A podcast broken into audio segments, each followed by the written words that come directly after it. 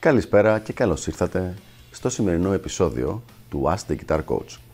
Σήμερα δεν έχουμε μία ερώτηση, έχουμε ένα από τα επεισόδια που είναι Elite Guitar Coaching Guitar Tips που ασχολούνται με κάποια πολύ σημαντικά θέματα γενικότερα πάνω στην εκμάθηση της ηλεκτρικής κιθάρας. Η σωστή διαχείριση των συναισθημάτων είναι αυτό που κάνει τη διαφορά για το αν κάποιος θα γίνει καλός ή πάρα πολύ καλός κιθαρίστας. Ένα θέμα λοιπόν το οποίο πάρα πολύ σπάνια συζητιέται και όλοι πιστεύουν ότι η βασική διαφορά ανάμεσα σε έναν που θα γίνει τελικά καλός κιθαρίστας και έναν που θα γίνει πάρα πολύ καλός να φτάσει σε επαγγελματικό επίπεδο και σε επίπεδο σχεδόν superstar είναι το ταλέντο, ότι είναι οι ώρες μελέτης, είναι όλα αυτά τα διαφορετικά πράγματα. Ενώ σε πάρα πολύ μεγάλο βαθμό έχει σχέση με τη συναισθηματική νοημοσύνη του. Τι σημαίνει λοιπόν αυτό και γιατί συμβαίνει; Είναι πάρα πολύ απλό στην πραγματικότητα. Η πρόοδος στην κιθάρα, όπως και η πρόοδος σε οτιδήποτε, δεν έρχεται με σταθερό ρυθμό. Δηλαδή, μέσα στους τρεις μήνες, αν υπάρχει μια πρόοδος 30%, δεν είναι 0,33 την ημέρα η πρόοδος. Είναι 0,0000000%, 3%. Και πάει λέγοντας κάπως έτσι. Δηλαδή έχουμε συνέχεια πλατό και που και που ένα μεγάλη, μια μεγάλη εξέλιξη, ένα μεγάλο βηματάκι, ένα πηδηματάκι προς τα πάνω. Αυτό σημαίνει ότι τον περισσότερο καιρό τον περνάμε ως practicing κιθαριστές που μελετάνε κάθε μέρα σε μια φάση που υπάρχει μια στασιμότητα. Το πώς λοιπόν διαχειρίζεται ο καθένας αυτή τη στασιμότητα είναι αυτό που κάνει όλη τη διαφορά.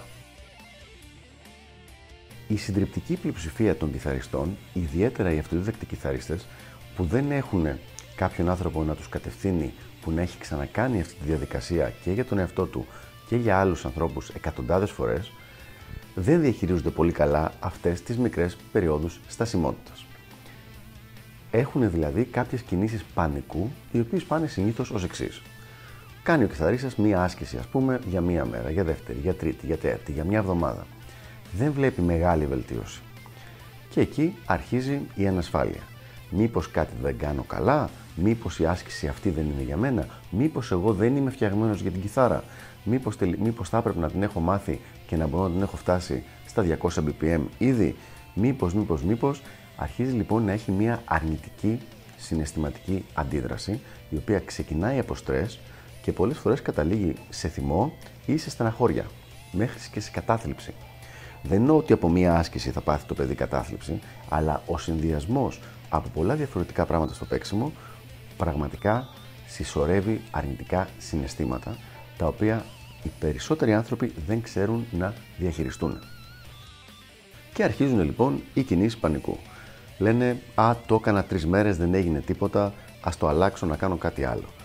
Το καινούριο που δοκιμάζουν το κάνουν άλλες τρεις μέρες, δεν βλέπουν αποτέλεσμα και λένε τελικά ούτε αυτό είναι, να το αλλάξω, να κάνω κάτι άλλο.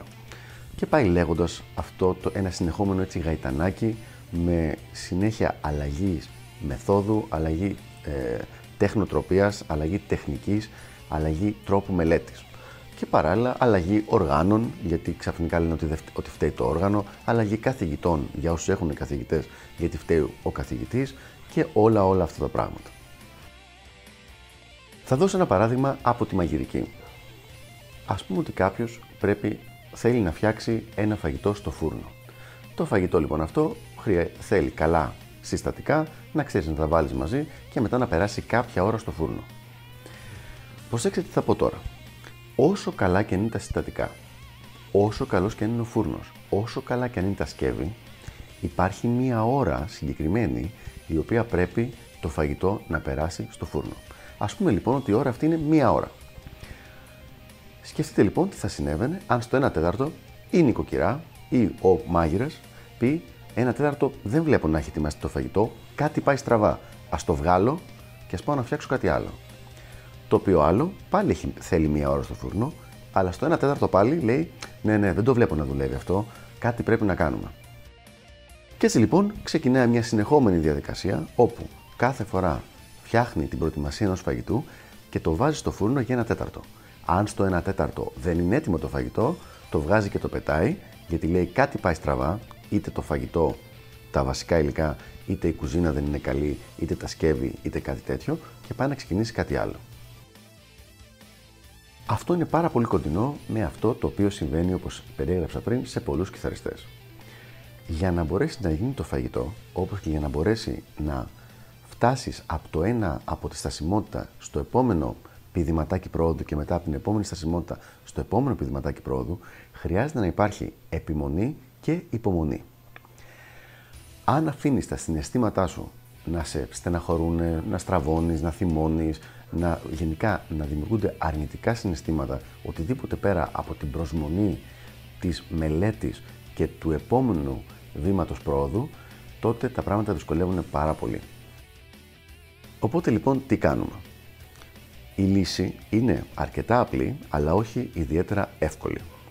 Δηλαδή η κατεύθυνση είναι ξεκάθαρη, αλλά χρειάζεται προσπάθεια για να την ακολουθήσει κάποιος με σιγουριά και με σταθερότητα.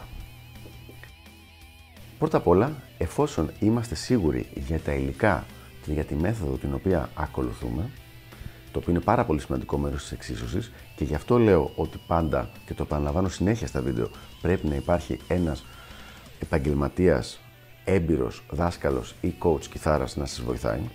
Εφόσον λοιπόν είμαστε σίγουροι για τα υλικά, πρέπει να υπάρχει υπομονή και επιμονή για αρκετά μεγάλο χρονικό διάστημα, μερικές φορές για μήνες, μέχρι να γίνει αυτό το πηδηματάκι της πρόοδου. Μέσα σε αυτούς τους μήνες είναι πραγματικά σίγουρη η στασιμότητα. Αν βλέπετε πιο γρήγορη εξέλιξη από ότι από μήνα σε μήνα και βλέπετε εξέλιξη από εβδομάδα σε εβδομάδα, ας πούμε, είστε από τους πάρα πολύ τυχερούς, ε, επουδενή δεν πρόκειται να διατηρηθεί αυτό για πάντα, αλλά είστε από τους τυχερούς.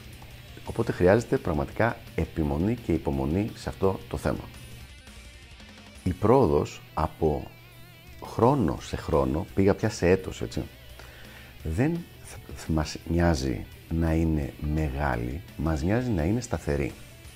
Αυτό που συμβαίνει στους περισσότερους κιθαρίστες είναι βελτιώνονται πάρα πολύ τα πρώτα δύο χρόνια και μετά πέφτει μία στασιμότητα. Μερικές φορές αυτοί που έχουν και μία έφεση στο όργανο μπορεί να βελτιωθούν για 3 ή 3,5 χρόνια και μετά πάλι έρχεται η στασιμότητα. Το ιδανικό όμως που θέλουμε εμείς είναι να υπάρχει σταθερός ρυθμός προόδου αναχρόνο μονίμως. Δηλαδή ακόμα και 20 χρόνια μετά από τότε που ξεκίνησε ένας κιθαρίστας την ενασχόληση με το όργανο να υπάρχει σταθερή πρόοδος. Και αυτό γίνεται μόνο αν μπορεί να διαχειριστεί τα συναισθήματά του. Αυτά λοιπόν από μένα στο συγκεκριμένο θέμα. Ελπίζω να βοήθησα και τα λέμε στο επόμενο επεισόδιο του Ask the Guitar Coach. Γεια χαρά!